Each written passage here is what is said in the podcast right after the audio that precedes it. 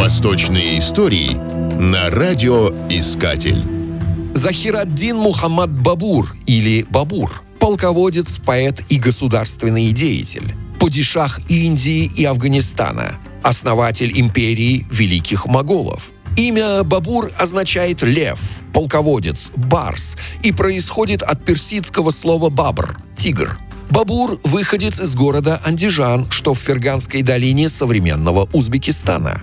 Борьбу за власть начал в двенадцать лет и к концу пятнадцатого века стал правителем почти всей Центральной Азии. Однако потерпел поражение в схватке с узбекскими племенами Шейбани-хана и был вытеснен в свои афганские владения. Отсюда в двадцатых годах шестнадцатого века он приступил к завоеванию Северной Индии и стал основателем нового государства, которое европейцы назвали Империей Великих Моголов. Династия Бабуридов правила в Индии на протяжении трехсот лет. Сам Бабур оставил богатое литературное наследие. Его перу принадлежит знаменитая автобиография «Бабур-Намэ», первый образец такого жанра в исторической литературе, в котором живо воссоздаются детали быта, нравы и обычаи эпохи. Остались также прекрасные лирические произведения «Газели» и «Рубаи», в которых тема потери Родины стала одной из центральных. Трактаты по мусульманскому законоведению, поэтике, музыке и военному делу. Кстати, после захвата Северной Индии Бабуру достался знаменитый алмаз Кахинур. Позже он передавался от одного бабурида к другому, пока не оказался в сокровищнице в Лондоне. История с этим камнем вдохновила Артура Конан-Дойла на повесть «Знак четырех».